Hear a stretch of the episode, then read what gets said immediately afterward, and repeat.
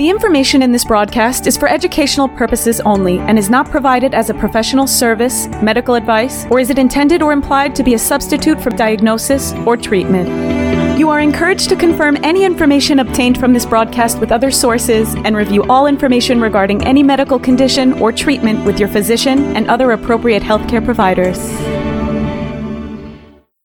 Hi, I'm Pete Levine. Welcome to Noggins and Neurons Stroke and TBI Recovery Simplified. I'm a clinical instructor and clinical researcher. I've co authored dozens of scientific journal articles about brain injury recovery, and I'm also the author of the book Stronger After Stroke. I'm Deborah Battistella, occupational therapist, creator of the OT's Guide to Mirror Therapy, and an OT educator. I have a lot of experience working with survivors. Most of my clinical practice has been in a certified stroke center. Pete and I are especially interested in talking about what rehab, neuroscience, and clinical research all have to say about the brain and recovery. But don't worry, our job is to make this stuff simple. We're here to make it so that everyone clinicians, clinical students, caregivers, and most importantly, the survivor understands what it takes to leverage their great neuroplastic brain for recovery.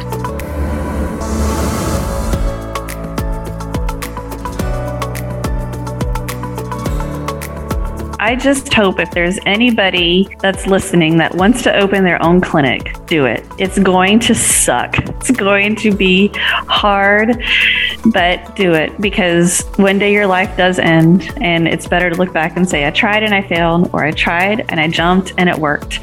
And it's working. It, it started off so small and there was no finances behind it. The thought process behind starting it would, but I never knew the amount of work it would take. And people just kept walking into my life that made it where it is today. So I might have had the idea, but the therapist that came in made it what it is. And the fact that we're able to treat one on one and do the best that we can um, has made all the difference. And so I, I hope someone out there listening just understands that you are blessed to do a certain job and you'll be a blessing to somebody else. And at the end of your life, it'll make it all worth it.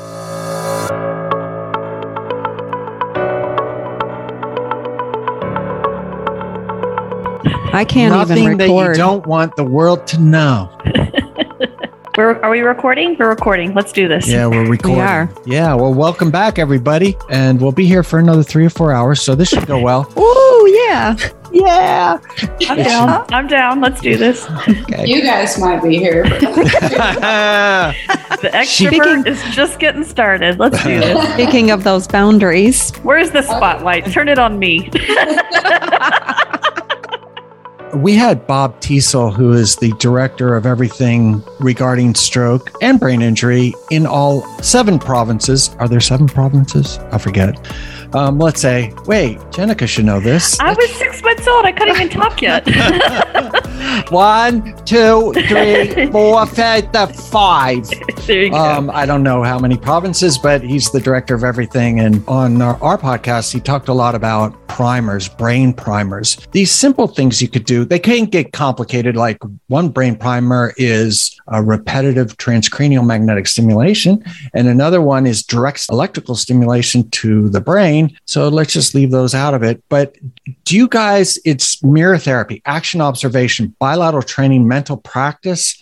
I'm wondering, I know you guys probably do those. How do you introduce something like that to a patient? And is there any way that you can help them do it while they're at home where a lot of this stuff sort of needs to be done? So on day one, with anyone that comes in with a stroke and they have uh, the Fugl-Meyer, maybe a score of, I don't, know where these numbers come from. I think it's just something that I can sense over time, but a score around 40. Yeah. What's the overall score finalized? 63 points on the Fugl-Meyer, I think it's 66. 66. That's it. 40, 40 be doing pretty well. Yeah, so ours our folks are coming in at a higher level, right? So if they're coming in at a 40, yes, the very first thing that I want to do, especially if there's any sensation issues too, is I have a recording that I made sitting out in my car one morning and I um, airdrop that to them. and it's a um, what is it you said? Mental imagery. No, that's not right. What are the recordings you have on your website too? Yeah, mental practice or imagery. Mental- yeah. Yeah, the mental imagery, and it's one about holding a cup. And so we listened to it together, and then I explained the rationale behind it. Um, and now that you've got yours on your website, I will direct them to your website as well for that because nobody likes to hear their own voice. Um, and so we talk about that right away with the um, mirror box. I was a little hesitant to send that home because I was like, oh my gosh, I'm going to have to make all these mirror boxes. I'm not good at putting those things together. But then I saw, Pete, again, you have a very simple way of using some stuff from like Home Depot and Staples. So I'm going to employ that better as well. But every time I have them do something, we try it and then I explain the rationale and then we try it again to see if they understand and they can improve their performance. You encourage So them to do it at home? Oh yeah, absolutely, absolutely. Whatever we can take it home, and it always depends. It, of course, it depends on where they are. You know, if we're if, if day one they come in and we've got some scapular dysfunction, we're going to start with some scapular range of motion or whatever plane is provides the best motion. Um, but I always want to try to employ that wrist and hand in whatever capacity I can, even if it has to be the dreaded paper holder where it's just heavy big lump to hold papers down. We still want to make sure that they're using it so they have their awareness and turn on that side of the brain so it works better one day we hope. Deb, it was you that was talking about how mirror boxes sometimes are tough because they move around too much or what was there did you do you like mirror boxes? Did i get that wrong? Oh, I don't like the boxes. Well, I don't really like the boxes. oh you don't? No, I have um I have one that's on a stand that's got like two little feet and it just stands upright. Hmm. So it's easy to put the hand behind it because there's nothing in the way. But I make those triangular ones, the ones that you fold, and uh, they're super easy to make. And but I don't I don't think that was me, Pete. that wasn't you? No. i know some of the the earlier studies with VS Ramachandran were done with a box. It was like it was like a shoe box and a shoe box next to each other and you could hide one hand and yeah. Okay well let's skip that. Um what about mm, action observation does that is that interesting to you guys at all? It is interesting and i have not employed it. Have you suzanne? I honestly don't even know what you're talking about. So you do, um, like when we in the course, it was um, a video of a person walking up and down stairs, Mm-hmm. and so you, the person, the person that's had the stroke, watches another person do an activity, and so you're observing the action basically, and it just fires up that brain. Oh, so what I do all the time. Okay, see, she just doesn't know how to name it. Neither one of us know how to name it. We just we well, just you're not it. speech therapist come on well, I, you know, I think part of it is you can look at a person and kind of know what's going on, and we don't always have our words anymore because both of us is, I would say, both of us are very good about not using medical lingo Yeah. in front of our clients, and so sometimes over time you forget what you know what you're doing, but you don't know what to call it. Yeah, so action observation uses mirror neurons. It's those neurons that are scattered throughout the brain that help us empathize with each other.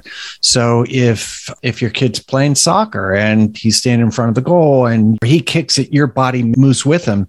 And the muscles fire minutely and the brain activates in the same place on your brain that it activates on their brain. And the way Bob Teasell's talking about it, it's a primer. It literally primes the brain. It's much like um, mental practice. You're using the same part of the brain that you would for that movement. And then when they need to use that part of the brain for the movement, it's there or it's up there a little bit more. Okay. No, Pete, the way you talk about it makes it just seem so logical. no, Suzanne does it all the time. Hey, watch me. Okay, sit there, watch me. this is what I want you to do. Watch me. And I, one of my superpowers, I have two. One is that I can understand dysarthric speech. The second one is that one. I can I can mimic walking patterns. And so I'll say to the patient, "This is what you look like." I don't look like that. "Mm, yeah, you kind of do. Here's what I want it to look like. Let me show you again. Let's try that. So, And then if they don't believe us, we record them. right, give me your phone. Get your wife in here. Have her record you so I can stand by so you don't fall. Let's record this and see what you look like. What's your what is your guys' perspective on spasticity? Is, is there something that's a go-to tool? What is it that you kind of look at first and how do you deal with it? And what about soft tissue shortening um, when it and contracture? What's that whole bundle of suckiness?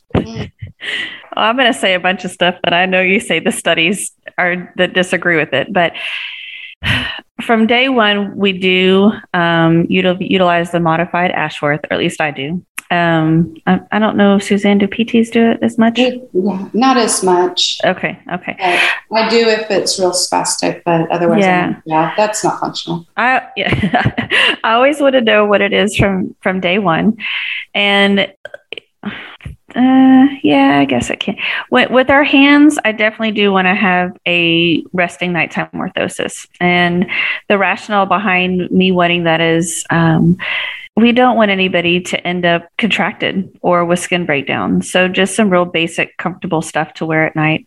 Um, I completely changed my tune after listening to y'all's podcast regarding spasticity and reading the book.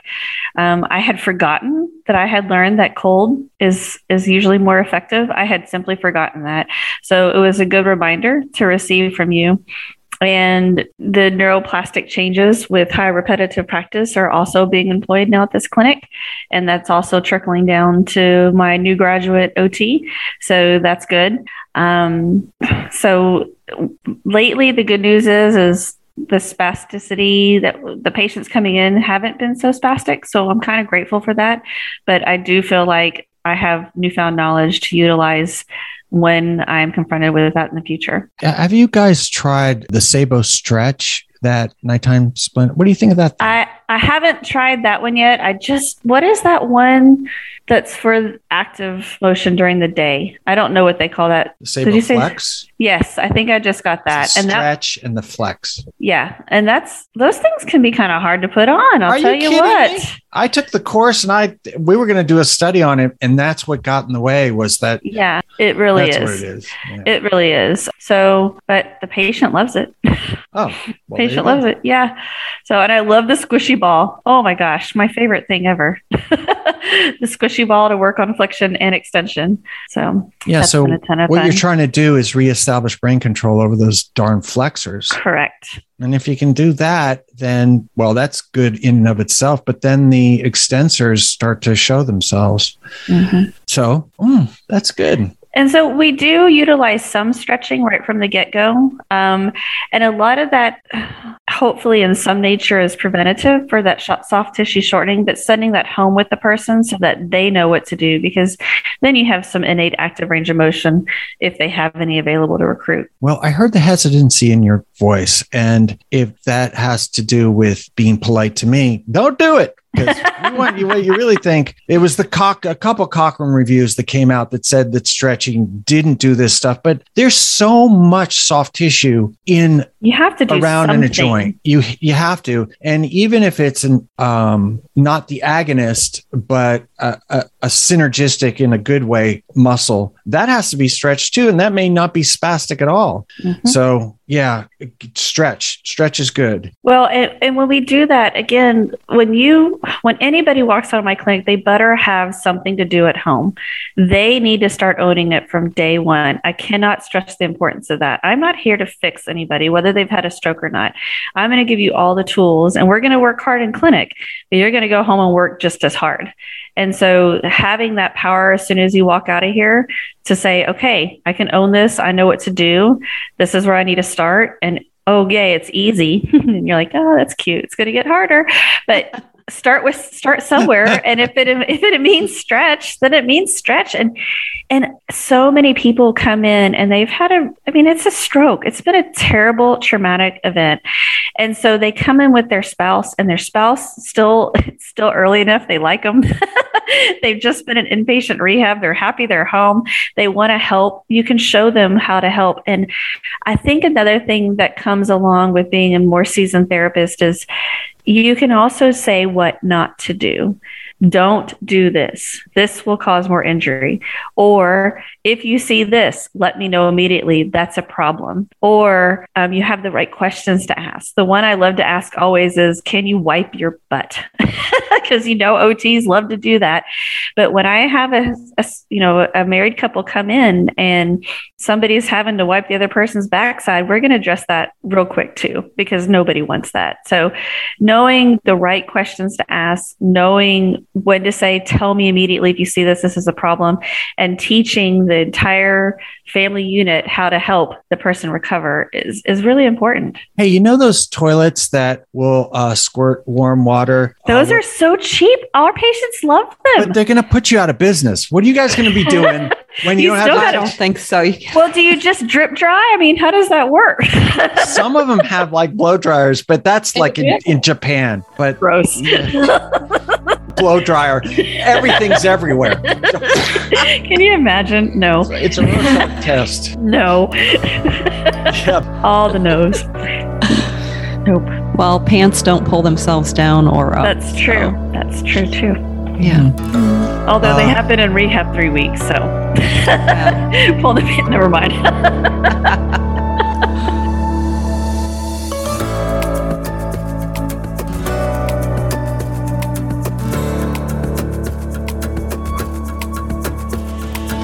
Hey guys, I just wanted to step in here real quick to tell you about a continuing education course on spasticity that I'm doing. It's live virtually November 17th from 8 p.m. to 10 p.m., and that's Eastern Time Zone in the US. You can sign up for it by finding your way over to the fine folks at Motivation CEU, motivationsceu.com. There's no spaces in there. Once you get on the website, find the search window and just type Levine, L E V I N E. If you search Levine, four courses will come up. One is on spasticity, and that's the one November 17th from 8 to 10 p.m. Then there's a three part series that I'm doing on stroke recovery, and it'll have the dates for those as well. All these courses are done live initially, but if you can't make it, you can sign up for any of these courses and watch them whenever you want. The one on spasticity in November, I'll be talking about the same kinds of stuff that I talked about on the spasticity episode on this podcast, but there's going to be images and videos, and it's going to be geared a little bit more towards clinicians. So there'll be a little bit more complexity, a little bit more depth, and a little bit more nomenclature. There'll also be some hands on stuff, as much as you can do hands on stuff virtually. And if you get to the live presentations, there'll be plenty of time to ask questions. But hey, it's going to be fun, and I hope to see you there.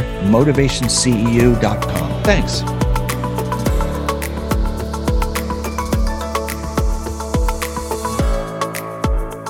Okay, let me throw out a couple other things. GivMohr.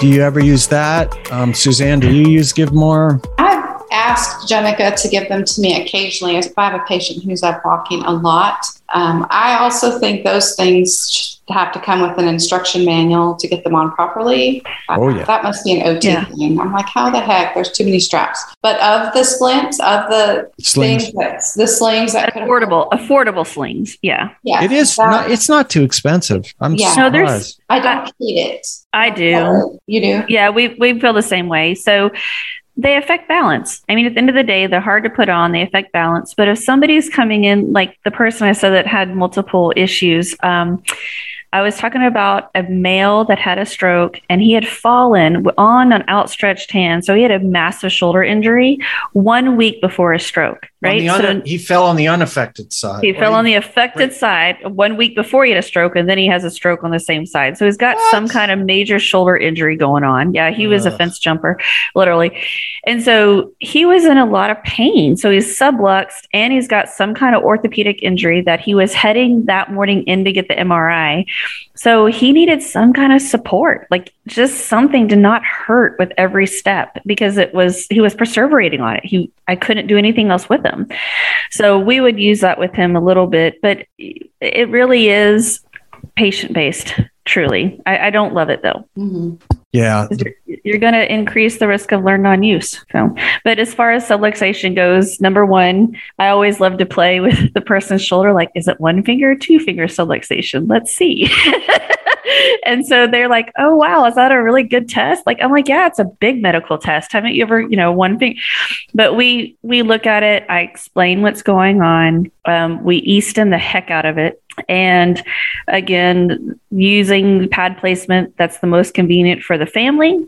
Um, I usually draw a picture of where the pad placement is on their shoulder using a magic marker. I will take a video um, we'll send it home with them and we'll get it to their comfort level. If we can start some isometrics or whatever they can tolerate exercise wise, we'll do that too. And of course, just functional motion if it's available. Do you guys counsel uh, patients or clients? Can we, how about if we call them clients? That works. Clatians. Clatians or pliants? Um, clients is easier. Clients. They're compliant. Uh, do you counsel folks on sleep at all or diet? We we do talk to them about sleep, um, and I think that you discussed this in one of your other podcasts. There, the spouse usually comes in and says, "My husband, it's usually the husband, never used to take naps before, and he sleeps a lot." And while that, after a while, is not normal. Initially, we say to them, that's normal. Your brain needs to sleep. That's when we heal. That's when we build new memories. That's when we integrate the information that we learned that day. So if you need to take a nap, take a nap. You need to limit the time, you know, um, you don't want to be awake all night. So, yeah, you go into a lot of that with patients, especially right when they get home from rehab, because everyone knows how restful it is to be in inpatient rehab. Oh, yeah. Yes, because yeah. so much it's, sleeping gets done there. So much sleeping, so much mm-hmm. sleeping. So much. So they get home and their sleep cycles are really confused. So, yeah, let's talk about that. Diet? Yes, yeah, diet, uh, probably not as much. Um, but I've been working with a nutritionist for a couple months. So I've seen how important that is. So I'll definitely be implementing that as well. Wait, you, you're working with one for you? I am. And you know what? I've gained two pounds. yeah, does, my own fault. My own fault. Does your um, nutritionist know that you drink doc- Dr. Pepper? It's because, diet. Oh, it's diet. Oh, that's even, it's not worse. I, I, know. I do. I do know how bad these are, but you know what? You got to have some. You gotta, gotta have something. What I think is fascinating is you're drinking caffeinated Dr. Pepper at about I, seven o'clock your time I on a know. Friday night, right? So you're gonna yeah. go out. You're gonna party after this. I'm gonna party after this. I'm gonna go to a, a, a junior high play. really? That's a wild time. Ritalin dose tonight. So what did you say? She says you take drugs. Yeah, you want some? No. but he would. Okay, oh. I got one last question, and maybe Deb has five more questions. I don't know, but what can help reduce falls because they kill? Well, I'm going to start with OT and then do it to PT. I love doing home assessments. And again, I forget that I love doing them and I should offer them to everybody, but I love them. I mean, you can look at the most basic things. Um, I, marking your steps, um, you know, with the striking visual cue to make sure that they see their steps at night because we know vision changes with aging. Um, putting your cups and plates down to a level that are increase that are easier for you to functionally reach them. Uh, sitting down to do your dishes in order to prevent fatigue and falls. But that's the part that I know is my job as an OT. The rest is a lot up to Suzanne, unless it's vision. Right. So I did listen to the podcast you guys did about falls. And I Okay, what did we miss? Well, it's not that you miss anything. I just don't people fall. Jennica and I fall all the time. I haven't fallen in the last year, but Wait, I, what? Seriously, we fall every year one of us probably has a fall, don't you think? One was on the ice, right? You went to the wrong I was state. on snow. It, yeah, I mean, what, you don't know what is the snow stuff doing? You know, know what that is. Ice under the snow. I explained. This. Oh, oh, I forgot. I wasn't paying attention. um, um, you know, I and I tell this to my older patients. Do you have me glasses? I got a new pair of progressive lenses we left that day to go to Scotland. We're going down this set of spiral staircases in this old building in Edinburgh. I looked up to see what my kids were doing. I looked back down, looked through the wrong part of my glasses, missed the last two steps fell, sprained my ankle really bad, fell. Of course, we're in Europe, so they're not worried about getting sued. They help me up. They put me on a couch and give me some ice and say, hmm, that's too bad. Here's a Guinness. her husband had that for. Suzanne's really, really practical though. So she talks to people, and we both do about making sure their their eyeglasses are are good. What kind of footwear are you wearing? How's the clutter in your house? Um, how pets paying attention i think paying attention is the thing you harp on the most yes. slow down and pay attention. pay attention but i also every single patient gets to do a floor transfer early on because i had a patient. She was short and plump. She had parkinson's. She fell in her shower. So her husband who's short and skinny can't get her off the shower floor. He has to call ems Oh. I do not want to be naked on a shower floor when the good looking EMS guys come in to pick me up. So I tell people that story. I'm like, here's the thing everybody falls. Can you get back up? Oh, yeah, I can do that. Well, then show me. And sometimes they can, and sometimes they can't. So we problem solve. And then I have the spouse come in. And the first thing I say to people is if you fall, do not panic. You will never get up off that floor. And then EMS has to come in and you're naked on the floor. And anyway, naked. naked. Naked. naked. We say yeah. naked. We're naked in Texas, naked. not naked. Right. naked. but we we do. I think that's probably the phrase that comes out of both of our mouths the most is "show me, show yeah. me, show me, show me." You say you can do it. Show me. Let's do it. Show me. Right. And then I watch and I go, "Oh, you're not using your lumbricals. Oh, you you have no extensor strength. Oh." And once they once I can say you're not doing that typically, and, and again they might not believe me. And the biggest one, right, Pete, is always elbow extension. I don't know what the deal is with that, but I will have the clients roll a weighted ball up a bolster and the affected arm, the elbow never wants to extend and they have no power, right? Because they're basically trying to push a 10 pound ball up a hill. And so I say, What do you think's wrong? And they go, I don't know. And then I record them and I show them, like, Oh, I'm not even pushing. My arm's not extending. And they do it again and they've got it right away. So I love recording. I love doing that. But anyway, we were talking about falls. I went down my own rabbit hole, whatever. we like rabbit holes, but, left turns. I mean, I just, I think if you ask anybody, show me, then mm-hmm. you can see so much like cognitive part. Yes. You can pick up on that real quick. Yes. Oh yeah, I can do it. And they do it and they and they do it in a way where you're like, wow, that was That's bad. Yeah. Let's do that again. Yeah. It's so fun. It's the best job ever. Yeah. So we haven't talked about um, you having a speech therapist at your clinic. We do. So she is Oh, you mean Karen seven, Ross? Karen Ross, yes. That's right. She's 70 something. And so I think the charm with Karen is that she treats a lot of people the same age as her as she is. So that that always makes her laugh and and me laugh. Um, but what I think is really phenomenal about her is she still utilizes strategies that sound like they're old, but Pete just put a Facebook post up about music, right? And I saw his little question. He's like, What music is the most effective? And before I even read the answer, I was like, I'm going to take a wild hair and say the one with words that you like, right?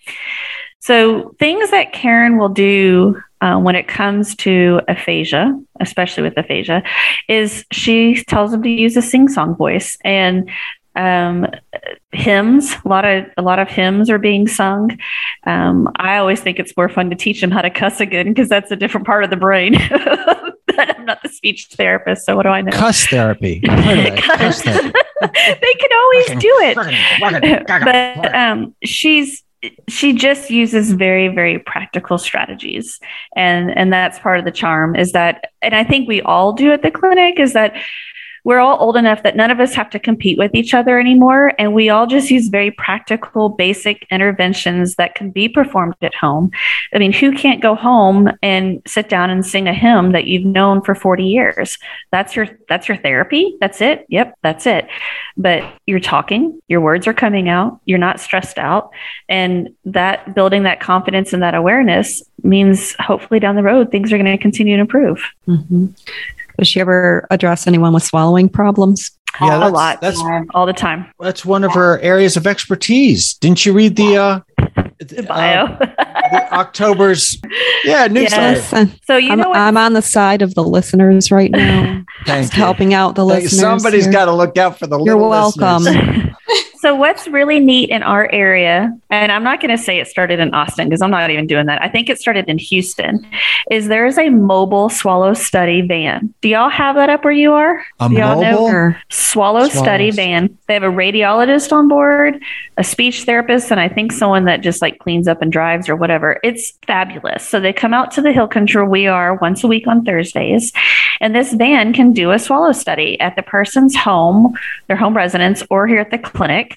There's a speech language pathologist, and y'all are gonna love this person's name. Her name was Bobby Kay. Like here we go deep south, right? She she's a fabulous speech language pathologist, and we everyone down here knows her. Um, she would perform the barium swallow. Then the results would be printed right off there with a disc, um, handed to Karen. Karen was able to see the difficulty with the person swallowing and begin intervention right away. So yes, Karen does a lot. Um, she uses therapeutic exercises. She uses sometimes vocal strengthening, a lot of the big and loud type strategies. And that might be all that I know because you know I'm not a speech language pathologist, but she's she's lovely and she does a great job with the clients. That's awesome. Yeah, and she's a preacher's kid, so she's a lot of trouble.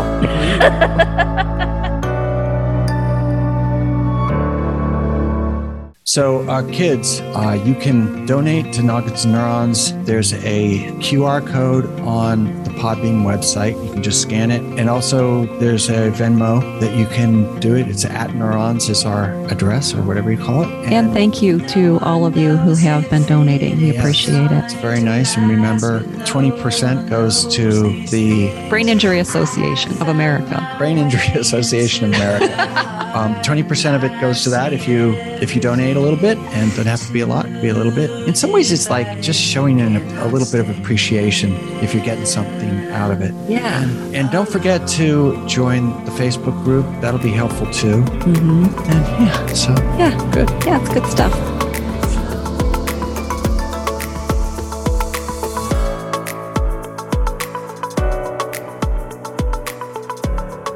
You know, the music, like when people try to sing something, it comes from a different part of the brain than Broca's area. And, uh, but I, I've never heard about cussing therapy. I'm pretty sure it's a different part of the brain. I think it, yes, it's the first thing that comes back often. Yeah.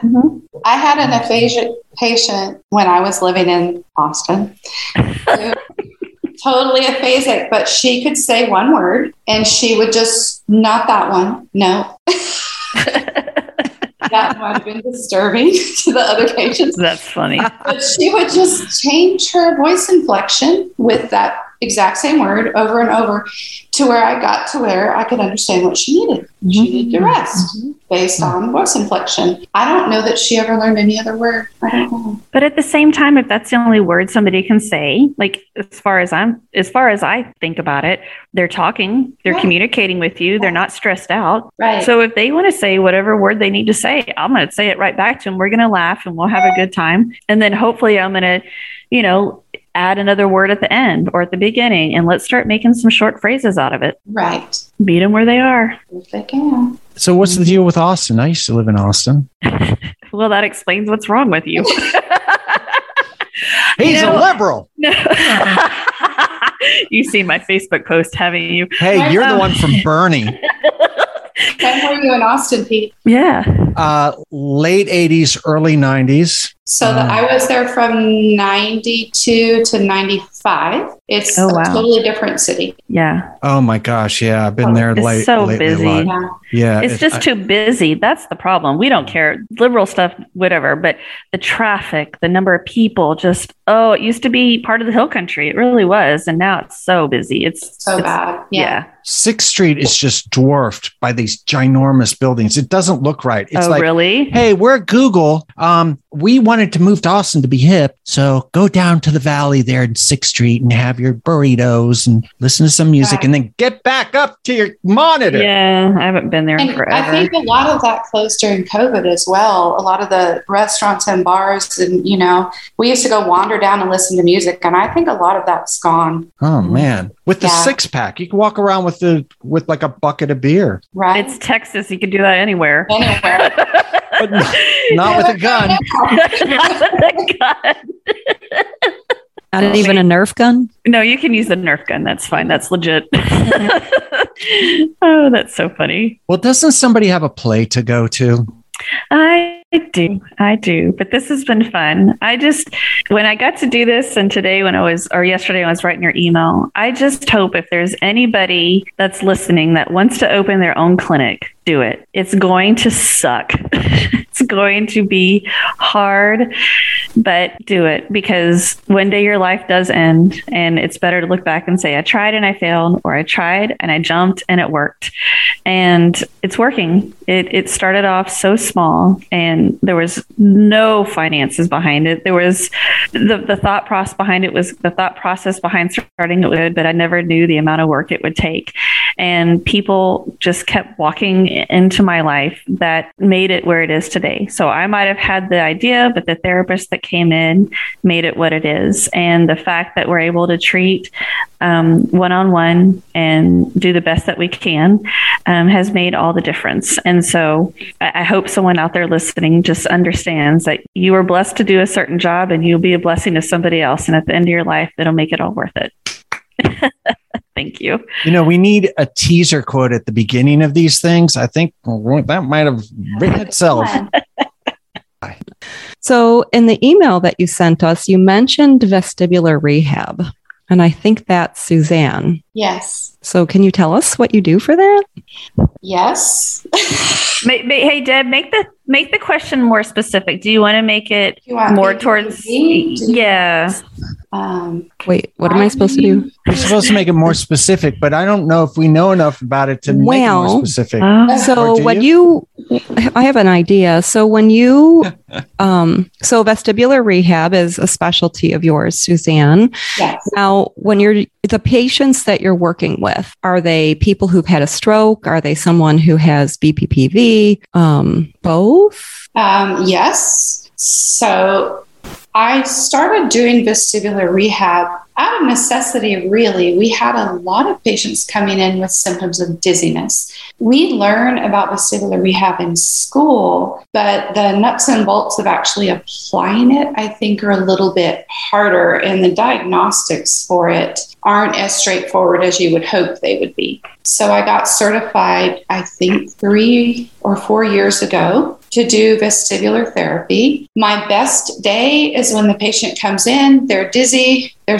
symptoms are consistent with BPPV, which is benign paroxysmal positional vertigo. I can treat it using canalith repositioning, get those crystals back where they belong. They leave here, they come back for follow up. I felt horrible that day, but the next day I felt great and I haven't been dizzy since then. We have, I can't think of anything else that we treat as PTs because I don't do um, manual therapy things where patients get that sort of immediate relief. So I love that.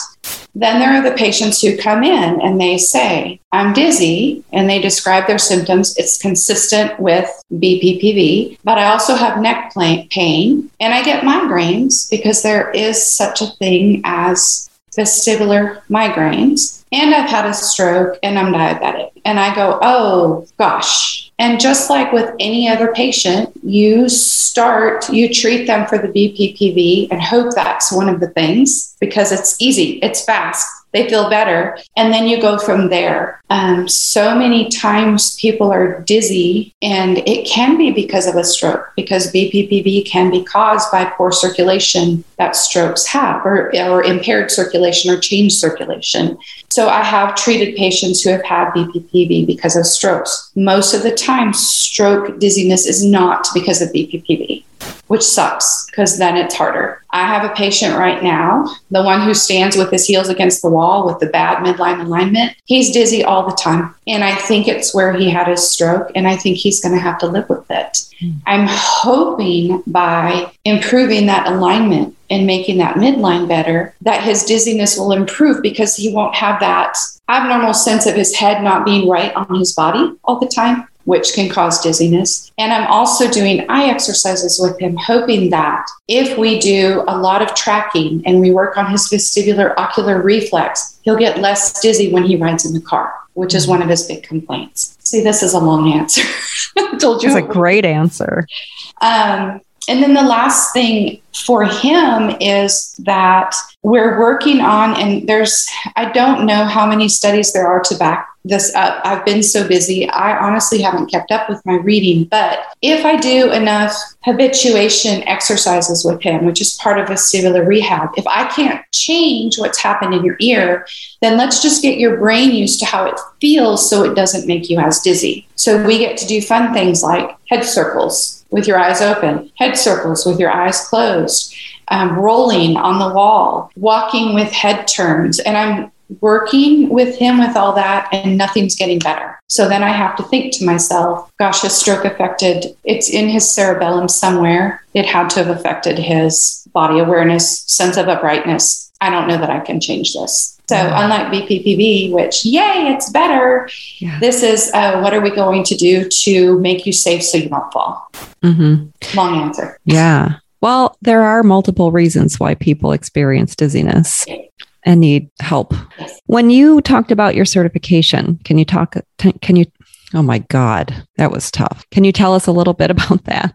So I did. I have my big binder, Jen. Oh, my computer's sitting on it. Yeah, you left it right next to your computer. Yeah, from the American Institute of in Florida. Um, it was a weekend long course. I did this certification, and then I did also did concussion certification at the same time because the result of concussions many times is BPPV and then longer term cognitive and balance deficits because you know your brain needs that time to heal. Talking about football and those chronic injuries that football players sustain. The course was really good. I learned a lot. I feel like every time i treat a dizzy patient i go back to this big thick binder i have and i have to look something up and i learn something new. So it was great in the fact that it gave me the information but the execution of it is day to day, every day looking it up. Uh, What was the name of the course again? You kind of rumpled during Oh, the, sorry. whatever Yes. whatever it was. It's vestibular rehabilitation and concussion, and it's through the American Institute of Balance in Florida. And you can access their website at dizzy.com. What? Yes. The perfect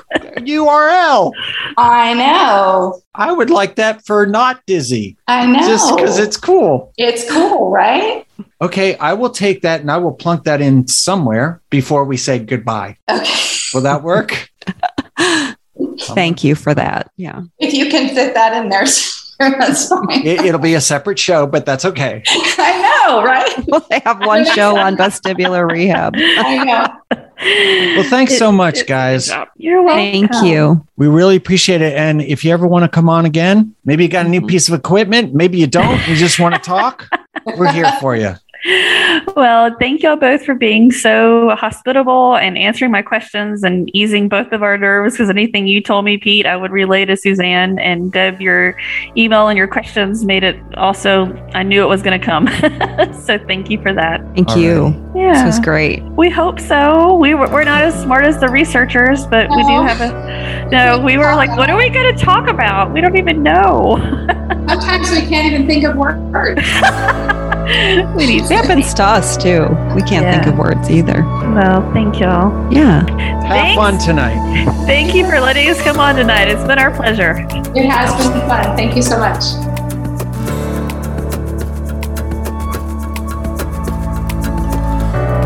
Thank you so much for listening to this episode. We appreciate your support and would love to hear from you. Ask us questions and share your thoughts by email at nogginsandneurons at gmail.com. That's noggins, the word and spelled out, neurons, at gmail.com.